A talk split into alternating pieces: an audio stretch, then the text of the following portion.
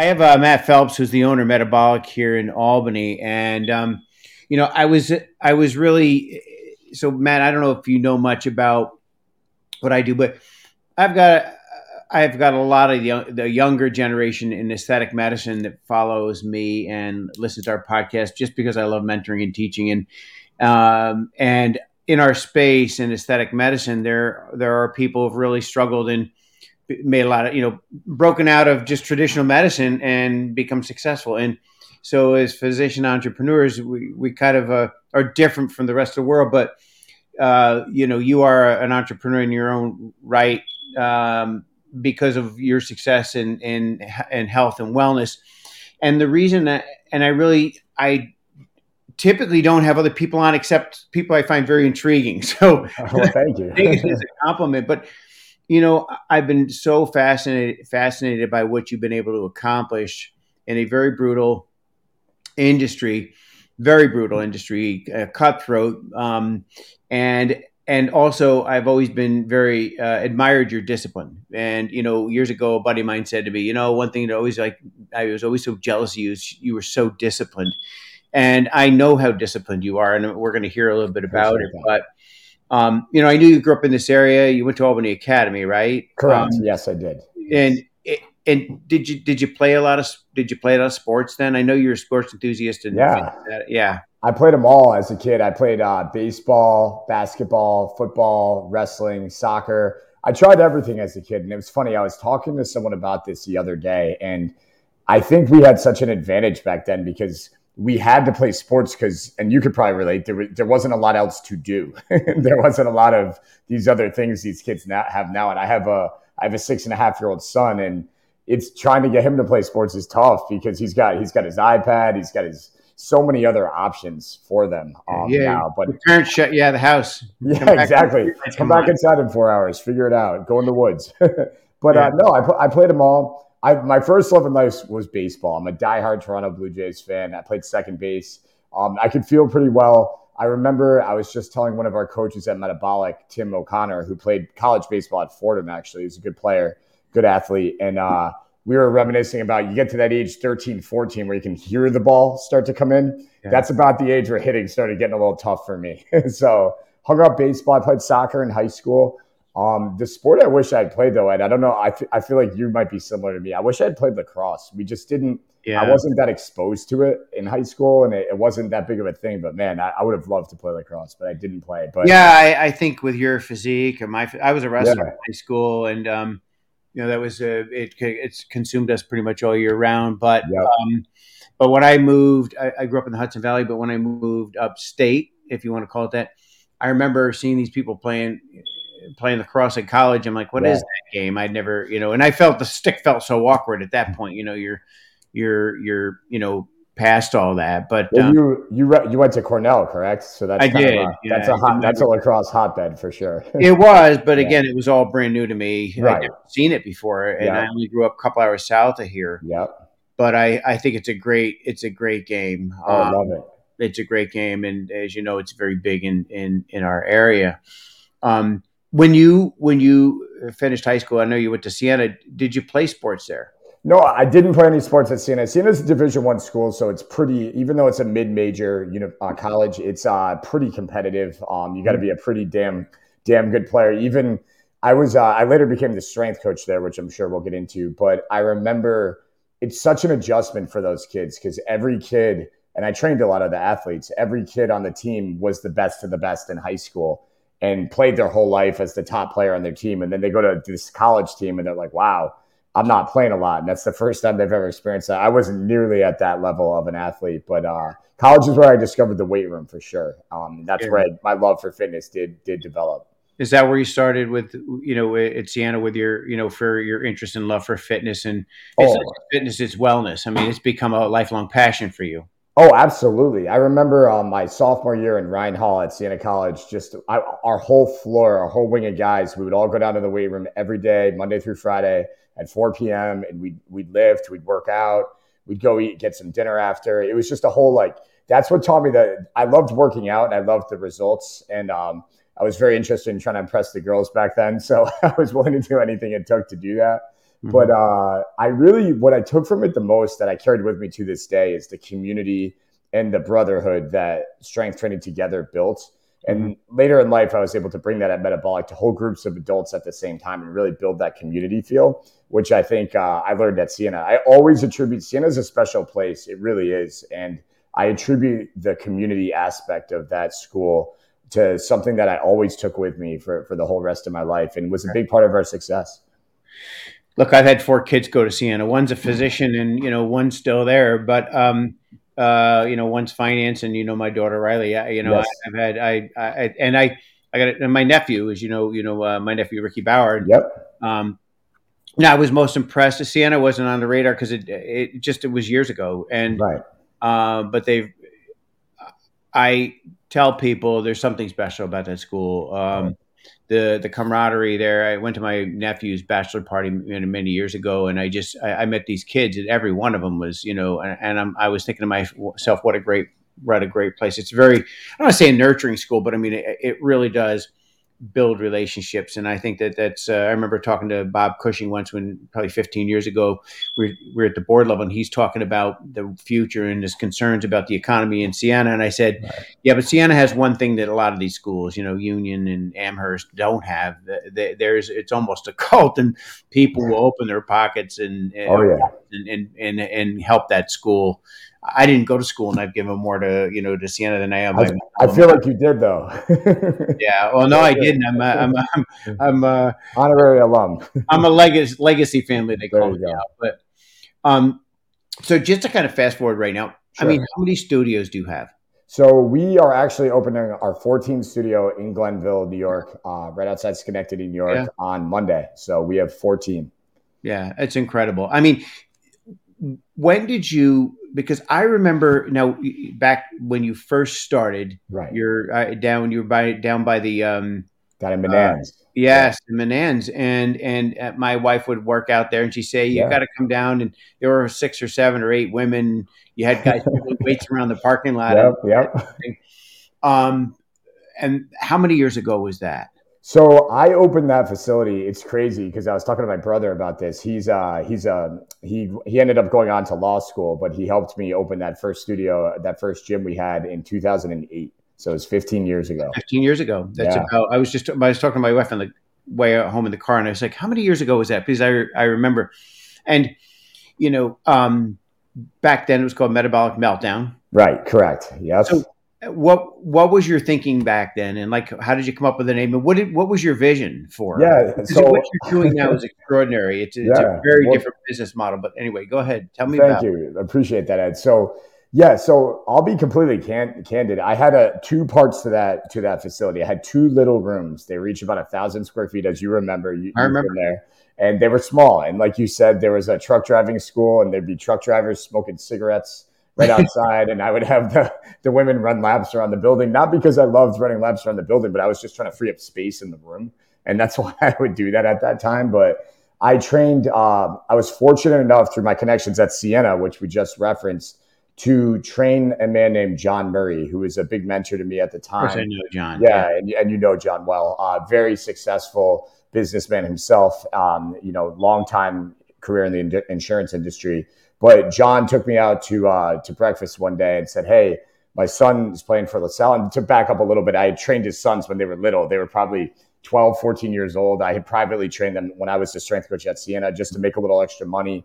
And John was always great to me. He always took care of me. So I moved to Washington, D.C. for a year after I was at Siena. But when I came back to the area to open my own business, John took me out to breakfast. I, will never forget. We went to the Denny's in East Greenbush and he uh, he's or, I'm sorry, the Cracker Barrel in East Greenbush, and he set me I up. Had, with, I've had breakfast with him. I'm sure you have right there. That's his spot. Um, he set me up with the whole team. Like he's such a great guy. He set me up with the whole team. So I trained the whole LaSalle football team. Yeah. And their moms started asking me if I would train them, the mothers of the kids on the team. So I was like, sure, I'll train you guys. And you know, at the time, I'm in my late 20s. I'm a, I'm kind of a meathead into the bodybuilding type stuff, and I I didn't take it that seriously. I'll be honest. Like I, I put him through the circuits, uh, ladders, jump rope, all that stuff. But I called it. I had to think of a name, so I called it Metabolic Meltdown, and that was really the genesis of it all. That's how it all started. Mm-hmm. I mean, it seemed like after you moved out of there, things really just took off with your, you know, and so your business model back then was pretty much, you know, uh, athletic training and and and you know, fitness, basic some fitness for for a lot of the women. Right. How would you describe your business model now? Yeah, so my my business philosophy, I always call it pizza sushi. That's what I say to people, and they're like, "What?" I say, "Let me explain. You either make the best pizza or you make the best sushi. If you try and sell both, you're you're gonna drown. You're gonna die. And, and that's I learned that lesson a long time ago. I had a I was fortunate enough. I had a lot of um, successful men like yourself who worked out with me at the gym and I personal trained, and they would always give me little nuggets, little tidbits of business advice back then. And I soaked it all in. I listened to as much as I could. I think I got more value than they even realized at the time. And I remember this one, this one gentleman, Ned, Ned Berkowitz, and he said to me, he's like, why are you training me? Why don't you train? Just go over there and focus on those adults. Get men in there, get women in there. Just do it. Just do it. Just commit to it. And it took me about a year to finally listen to him, and I did. But basically, it turned into what my philosophy is now. It's it's group strength training at a, at a pace. So basically, you're getting stronger. You're building lean muscle. Um, but strength training is the primary focus. And in doing so, it's safe, it's effective, it's efficient, it's 45 minutes for people like you, Ed, you don't have time to make these decisions every. You make a lot of decisions during your day. It's just one less decision you have to make when you come into our studio, and we kind of make that decision for you. What workout, what you're going to do, the weights you can use, things like that. So um, that's all we do. We don't do anything else. That singular program is all we do. We've been able to fine tune it, to master it, and to deliver it in a scalable fashion. I mean, I didn't see it going That's for not me. Easy. That's no, not no. It's it's it's very tough. So and, uh, I remember yeah. not even so long ago, and I don't know if you still do it. You would you would you would design or devise the workout for the day every single day. Yeah, back then uh, it's a lot more intricate now. Yeah. Back then, Ed, at four thirty and at four a.m., I would drive into work and I would think about the workout in my brain. I've always been quick on my feet like that, so I would just think of the workout in my brain and I would write it on the board at 4:40 a.m. The women would start walking in 10 minutes later and away we would go. and I did that every day for for a couple years. Um, but now I have a couple very talented young men under me, uh, Tim O'Connor and who I referenced earlier, and Pat DeVoe. And the three of us come up with the workouts together. But really, I'm mentoring and trying to teach them how to create the workouts mm-hmm. um, so we can continue to scale. And they, they've caught on quick and they've done a phenomenal job. They really have. So in the in the Green Island studio that you have, I mean, on a, on a typical class, which they're yeah. about whether about fifty minutes or something, or they're yeah, yeah, like forty five. We, we we marketed it as forty five minutes. They're never shorter. Some of them do go a little closer to fifty minutes, but yeah, yep. somewhere in there. How many people are typically there in a in a session? Yeah, so in, in our green in most of our studios, we have 36 people per class. Yeah, and a lot of people. Yeah, and uh, back in the day though, it was a lot more. but COVID, one of the things that COVID did do for us, I always I'm an optimistic person, and I think you kind of have to be to be a successful entrepreneur. Right. If you're pessimistic, it's just going to be yeah. tough for you. Yeah. But I one of the things I took from COVID was it forced us to streamline our business model, our processes, our procedures, our organization. So now we have stickers where everyone goes. We have a preset number of spots per class it's some we have uh, three studios: Delmar, Clifton Park, and what's the other one? Um, Saratoga. That that have 42 people in a class, and mm-hmm. we always have two coaches at those classes. But uh, most of our studios have 36. But yeah, it, it is a lot. And that's that's the blue part of your flame. I mean, those strength group strength training, which obviously, I mean, that's what differentiates you. It is absolutely, and it's it's very hard to execute in a group setting. And when I back back I when I was disagree. yeah back when I was the strength coach at Siena as a young kid, 23, 24 years old, barely older than the kids uh, that were I was training. I quickly figured out how to effectively train large groups in an organized fashion. And over the years, I've learned how to take what I knew then and apply it today to mm-hmm. groups now where we can provide modifications, regressions, progressions. And a lot of people mess up because, uh, to be honest, like a lot of people use barbells in group settings and, and, and fancy pieces of equipment that can be a little dangerous at times uh, if not closely monitored. And we really go more towards body weight movements, um, TRX suspension training, band work, dumbbells, kettlebells, things that are a lot safer and can be learned a lot more easily by the clients, which has been instrumental to our growth. I, I mean, I think that's been a lot of your success, as you know, without getting into you know other things that are out there. Right. There are a lot of um, things that have not been systematized. People who don't have the training education that are injured, and that doesn't do that doesn't bode well for your business. It also doesn't bode well for you know longevity as far as right. people coming back, right? Yeah. With, with injuries. Absolutely. Yeah. I mean, injuries, I always tell people too, and I always am a little bit defensive of, of other fitness businesses, right? Because I don't think there's a single fitness business. People, you're training hundreds and thousands of people every single day. You do your very best to keep people safe, but people um, at times can use improper technique in any facility and get hurt. But they're going to do that whether or not we monitor them. So, in my mind, like we're helping people every single day train more safely than they would on their own. And that's what it's all about. Mm-hmm. So, I mean, it wasn't like you had this epiphany one day. You just it just kind of evolved into that business model. You, oh, it, was, it was what you knew, right? It was not, you.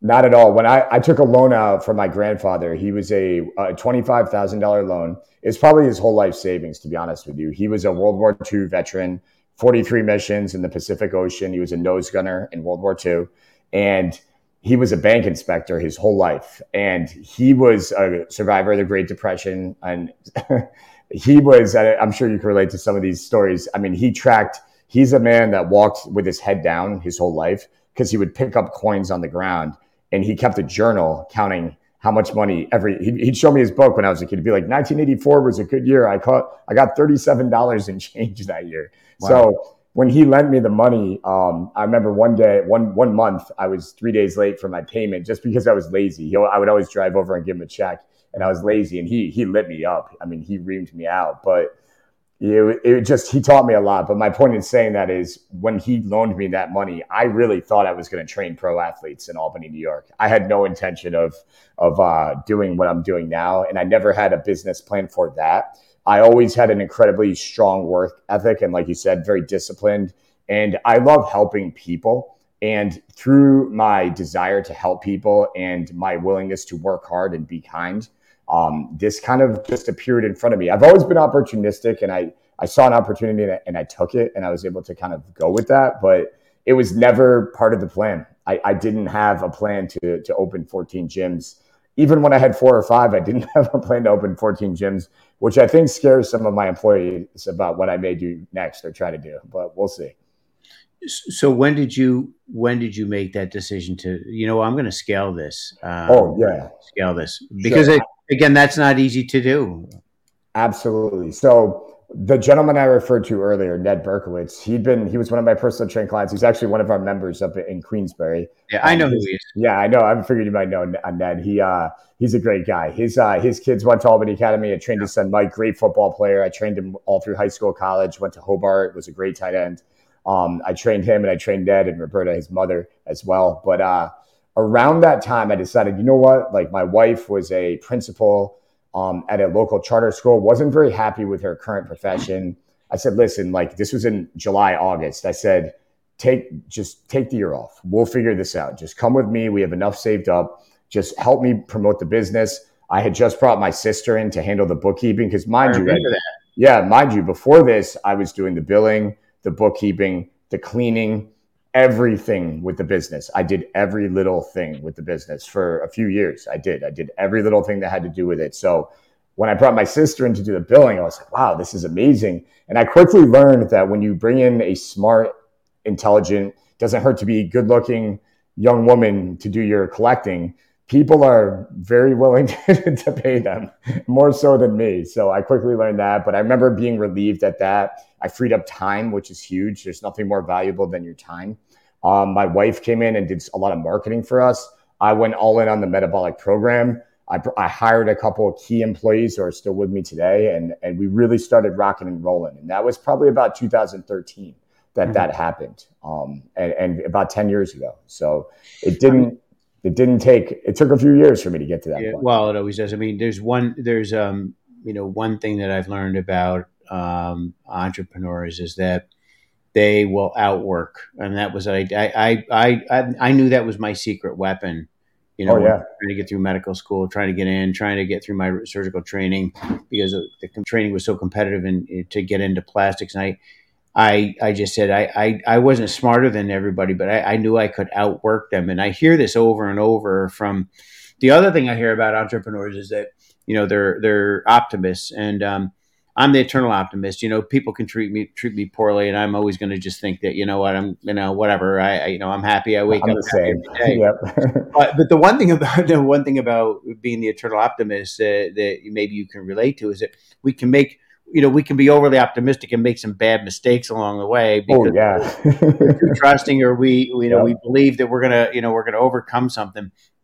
I still think that the uh, hard work somehow you know uh, makes up for your mistakes because I can tell you, I, am sure, and that's what I'm going to ask you. I, I, mean, there have been times when we banked on something. We opened, we opened a, a Rejuva Center in Saratoga way before our time, and the thing fell flat, and you know, we yeah. lost a fortune. You, you know, and we pulled out what have what have been some big mistakes that like you know were financial disasters for you know I mean from a yeah. business point of view. Oh yeah, sure, absolutely. I can learn from, and you'll never I, forget again. Yeah, I can think of the the first one that jumps in my head is the first studio we opened out of market. When I say out of market for the listeners, we have studios in Albany, New York, Syracuse, New York, and Rochester, New York. So we have upstate New York kind of covered. Um, we haven't gotten to Buffalo yet, but we're getting there. But uh, I remember when we first went into Syracuse I was a little cocky. I was feeling myself, and I I got a lease. I got a I got this I got it staffed.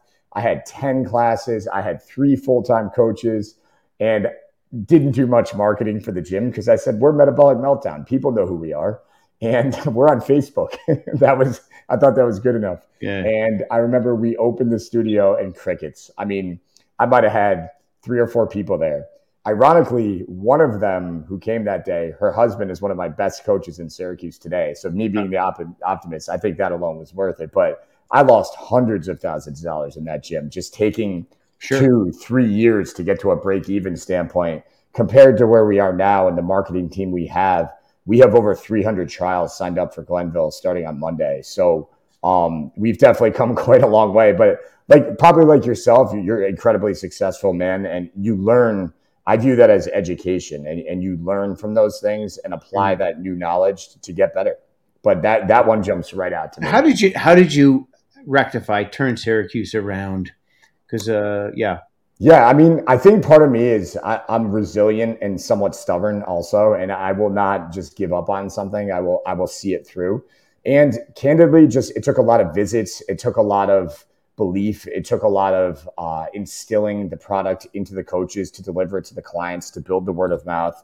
And eventually it did happen and it did turn. And our second studio out there, I'll never forget this. I in Manlius, New York, which is a great community of people. Sure. I trained um, in Syracuse, so I, I know Syracuse. Yeah. Yeah, yeah, you know you know Syracuse well. So um, in Manlius, I signed that lease, and um, literally five days later, the country shut down with COVID. Okay. so I remember that very well. And uh, we we were just having multiple gyms in a market though really does help the brand presence as a whole, and, and that helped us a ton. So. Um, the way I rectified that, Ed, was just going out there, being a part of it, building culture, training, um, believing in our coaches, treating them well, trying to build their confidence and their ability level and educating them. And eventually, over time, it, it did turn. Yeah, I, I mean, we all had you know curveball when when COVID hit us, right? I mean, oh, I think everybody, yeah. but I think you guys had it worse than anyone. The gyms, yeah, it was, it was how, we we closed we closed uh, when the world closed down in March, and and the, our governor told us that in you know about a month we can open up, and that was mid-April. May fifteenth, twenty twenty, was a Friday, and to me that told me I'm opening May fifteenth. And the governor, as of that week, was saying no, and I said screw you. Basically, I'm opening back up. You know, I've been doing this for 25 years. I've dealt with I've dealt HIV. I've dealt with you know, and this is not fair. We did open up, but you guys had it was a long time getting people back to gyms. And then you also had people like afraid to come back to gyms. How did you deal with all that financially? I mean we had the PPP, whatever the PPE, whatever the money. And yeah. but but it's it's an awful lot to overcome. It i mean it really shoots a hole in your business model. Right. Well this is where a couple of things the, the ppp loans did absolutely help us a ton during that time to get through. I'll, I'll fully disclose that. I'm still not entirely sure where that money came from, but we were. Yeah, I, yeah we'll, be, we'll be paying for it. yeah, I'm sure, right? Um, we were recipients of that, which definitely helped us. But to your point, it was a very uncertain time. And similar to you, you're trying to staff, you're trying to plan for the future. Um, it was hard. And I remember, so right when COVID happened in March, I'm very um, quick on my feet. And one of the things that I did on the second day, I said, we got to start filming workouts and put them on Facebook. So I filmed, we were filming four or five workouts a day before it got real bad. So we had about a month worth of content and we were able to assign coaches a client, a bunch of clients. Each coach got a bunch of clients to text message, interact with, hold accountable, make sure they were doing the workouts. Um, we did that all through COVID. We didn't get to come back till what September, I think it was for yeah, us. Yeah, so it was about six months. So um, we were able to do the parking lot workouts over the summer. I remember, so that kind of got us through. But um, honestly, it just speaks Ed to the community and the community we have and the way we built that community and the people that believed in us and didn't want to see us fail because this really is a lot of our clients' third place. There's home, there's work, and there's metabolic for a lot of these people. So um, that community, we kept 66% of our clients on during that time, paying full rate for that service. And when we came back in September, Ed, to be honest with you, I think people were just so sick of just being bottled up that in a way it was a little bit it's our gym is social and i mean you've been in there it's yeah, social. Yeah. so people were craving that interaction. So um the working out in the mask was not fun um especially with a workout that's a little bit on the intense side like ours but um fortunately once we came back in september we really started to turn a corner and and things did get better. So when would you say is a transition from there's a there's a tr- transition, and a lot of people don't make it from you know being a kind of a cook bottle washer, everything entrepreneur, to to because what you have now is a business. Right. Back then, you had a gym. You, a, you know, you were there. You were working it. You know, if if uh, Matt Phelps disappeared, the place would fall apart. How did you know? How was that transition? And, and you know, did you, you know, what did you specifically do to get yourself to that point? I mean, I read a lot of personal and professional, you know, I don't, you know, professional development stuff. I never stop reading this stuff. I will, I always know there's someone, but what did you do? Because clearly, clearly you did something to allow you to scale it because that's not easy. Right. So the one word I'll use, it all starts with culture for me. And what are as a as a leader, as a business owner, what are your core values? What are your core principles? How is the business constructed? How does the business operate on a day to day basis? And how do people do their job? And I remember the first two coaches I hired at Metabolic, I got I got lucky a couple times in this business. Uh, candidly, I think we all do. Who have a, luck is on a lot of our sides at times. And the first two people I hired, Lindsay Abel and Drew Smith, and they're still with me today. They're still two of my best my best coaches. But I was sick of people always wanting to work out with me that's one of the reasons why my name is not um, in in my business uh, yeah. with multiple locations because I didn't want them to associate it with me in my in my particular scenario. I know you have a unique situation for yourself, but um, I didn't want them to associate it with me. So I taught Drew and Lindsay everything. I created a an acronym of performance called CEMENT that stands for different markers of being a good coach, and I graded them on those things relentlessly for months. Once they had mastered that Kelsey Donahue and James Wilson came in and I taught them how to do it. And then I taught other people how to do it. And then I taught Kelsey and Lindsay to teach them how to do it. And so just just really taking the time in your training, I think is incredibly important. I think it's boring. It's not fun. it's tedious and no one likes doing it, but you really you got to teach your people how to fish otherwise you're going to be catching all the fish for them for years. So that that really is is is how we were able to do it, and something that is a huge part of our development to this day. Mm-hmm. Look, you know, you can only grow a business as fast as you can attract, right, train, and retain the very best people. One hundred percent simple, right? And um, you know, and and like I said, I I know I, I, think I talked to you a couple about a month ago, and I was saying, you know, I I I realize what you you know what you have done is not easy, and there's a reason why a lot of people can't do it. Um, tell me about your podcasts. I know you got you got a couple podcasts. Yeah, so um, podcast. So we have. I'm very well versed in the podcast world. Uh, Lindsay and I have a podcast, Metabolic Academy. So we talk about variety of issues related to metabolic training and things like that, um, nutrition, health, wellness. Really, just focusing on trying to help people lead healthier lives, uh, both physically and mentally. Because I think you could agree, one of the biggest benefits of working out on the physical component is is the mental benefit as well. Yeah. So, talk to talk to me about wellness and you know and and and diet. I know you you've been a fanatic about. I someone told me once they saw you cut an almond in half to eat.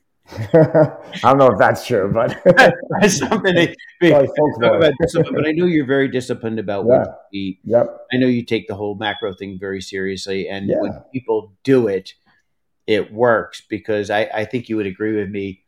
You know, 80% of what you look like 70% is what goes in your mouth the, you know obviously fitness is very important but you can't overcome eating incorrectly right. by working out would you agree right. with that as, a, as someone who's a you know physiologist yeah and my, my philosophy on nutrition ed has really evolved over the years to a place where i've never been in a better place with it mentally and especially i've gotten older i've gotten to appreciate enjoying my life while also being healthy and that's that's a hard balance for a lot of people but i i do i for me it's just all about your caloric intake just a, a daily you don't have to be neurotic about it and split almonds in half and weigh them or anything I like that. I was kidding.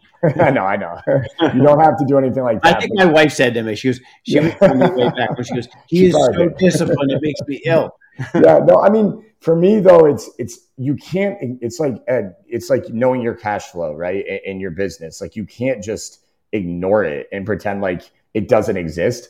It might work out for you, or it might end up very poorly if you're not aware of what it is. So, so many health issues arise from just the just obesity high blood pressure, diabetes, right. things like that, heart disease. Like so many of these things just come from carrying too much body mass and body fat.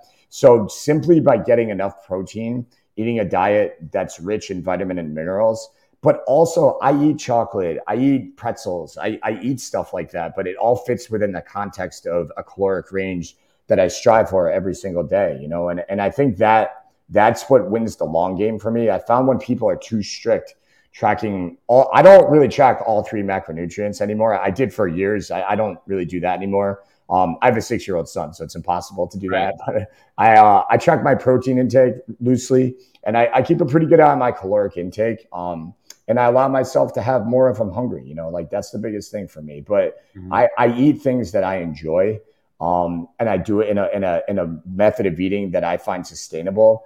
I'm big into I'm big into daily activity. I take a lot of steps. I, I think that there is such a thing as I do believe in eating more and moving more. I do believe in that.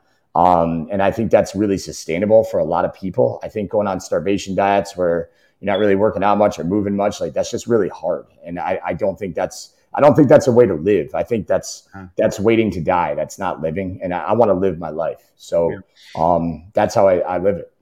Yeah. So I don't know if you know there's a do you know Mark Nelson? He's a cardiologist. I do know Mark. I, I actually, ironically, his uh, wife Margaret was on sure. that first group of LaSalle moms, and his son yeah. Jake was on that team. So I'm very familiar. So you know, Mark left. Uh, I mean, he's he's in his mid 70s. He's amazingly fit. Yes. And um, about 10 or maybe 12 years ago, and he was doing that take shape, shape for life stuff. And, right. and we had, and I had talked to him, and he said to me, he goes, Ed, you know, I left medicine I couldn't practice anymore as a cardiologist. He said that he goes, you know, no one is ad- addressing the elephant in the room, which is obesity.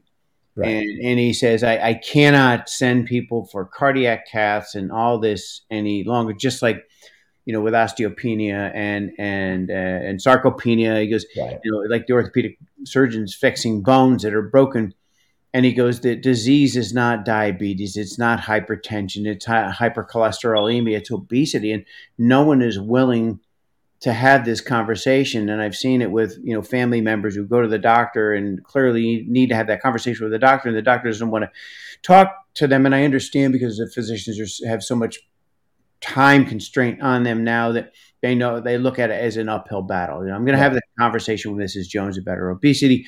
She doesn't want to hear it Right. I don't want to talk about it. What I mean, clearly it's a problem in this country. Like sixty-seven percent of our, our population's obese. What what do you think's a solution for that? I mean, you know, you're you know you take incredible care of your body. Yep. What do you think is the you know how how do we how do we fix this problem? I mean, it's something that's very disturbing to me. I find. I, I do too, but I think a lot of it, Ed. I'm just keeping it real and just being honest. I I think it's a lot of times the American way is just all or nothing. Um, very polarizing, very extreme with nutrition. You know, uh, we have a thing at the gym that I started called Donut Wednesday, where I eat a donut every single Wednesday, and I, a lot of our coaches do too. And a lot of people were surprised that I do that. But my point is, you can have a sing, single donut and be very, very lean, very, very healthy, and have a good relationship with food where you learn, okay, I had one donut, I'm not going to have seven, and then pretend like it didn't happen, which is what unfortunately a lot of what goes on in, in our society. So I think learning basic good eating habits, getting getting a lot of protein, getting a lot of fruits, vegetables, but also having things in moderation and not demonizing food and mm-hmm. having an understanding about what what are calories, what is a caloric intake, what does that look like, what should I be eating each day, loosely, just just ballpark. It's just so it's so easy. It's not hard. Yeah. Um, you just have to be willing to to acknowledge, like I said, with money. I always make the money analogy because it clicks with most people; they understand it. I said, like, if you were paying your bills, you would look at what's in your bank account. It's the same thing. It's no different. But you just have to be what you just have to have that mindset that you're going to acknowledge that. Mm-hmm. What do you tell someone who's? I mean, obviously, your whole life is is wellness and fitness, but you know, there are a lot of people who who have, who have you know maybe not exercised their entire life and and are very intimidated to come into to come into a gym oh, yeah. or start something new. How would you recommend? You know, how, how, do you what you know what advice do you give someone for doing that? Because you and I both know someone comes into your place and they're talking, eh, they break the ice, and the people are good, and eh, you know they're going to overcome it. But there's a lot of fear of going to the gym for people. Oh, absolutely, and and I completely understand that. We get that all the time. People always say to me, "Oh, I need to get in shape before I come to the gym." I, I I've heard that hundreds of times in my life, but I think for me, what I always tell people in our program in particular, and, and Ed, Ed, you've done it, so you you know what this is like. And it's kind of like being in a wrestling match. You know, when you're in the middle of a wrestling match, you're not aware of what's going on around you. You're kind of in that moment at that time. Can't even hear. Just, yeah, exactly. You can't even hear it. It's I don't want to scare people even more. You can hear. you will be all right. But uh, I think I think you just you got to put blinders on and you got to understand when you're in that moment so is everybody else and no one's watching you no one's judging you it's for you and it's for your benefit but an old phrase that always stuck with me really well and it's simple but it is what it is and, and your current level of health and your current level of fitness you're either and another one that I love, you're either getting better, you're getting worse. You're you're not going to improve it by doing nothing. So mm-hmm. by coming in there and just being brave and doing your best, you're going to be shocked at how you feel. And especially with our program, we do design it in a way where we set people up for success so that they're not getting their heart rate out of a, a zone that's dangerous for them, or they're hmm. not trying to get sick, or they're not getting injured. And they're doing variations of movement that work for them. Just as a quick, quick closing thought there. Um, my mom is 70 and she does the workout um, and sometimes when I do it, I never thought when I was lifting weights in, at Siena College, I never thought I'd see the day where I'd be working out, lifting weights with my mom. But uh, that's what I'm doing now. So, yeah. um, and she's smart about it, you know. She she she loves it. It's movement, Ed. It's movement. You got to move your body. You got to move your body. Yeah. No, I don't disagree. Now you you mentioned you clearly wouldn't be as successful as you are without culture, and you mentioned that once or twice before. Yep. And I got to tell you that for I, for a lot of people who are starting and running a business, that whole concept is nebulous. But you and I both know it's critical.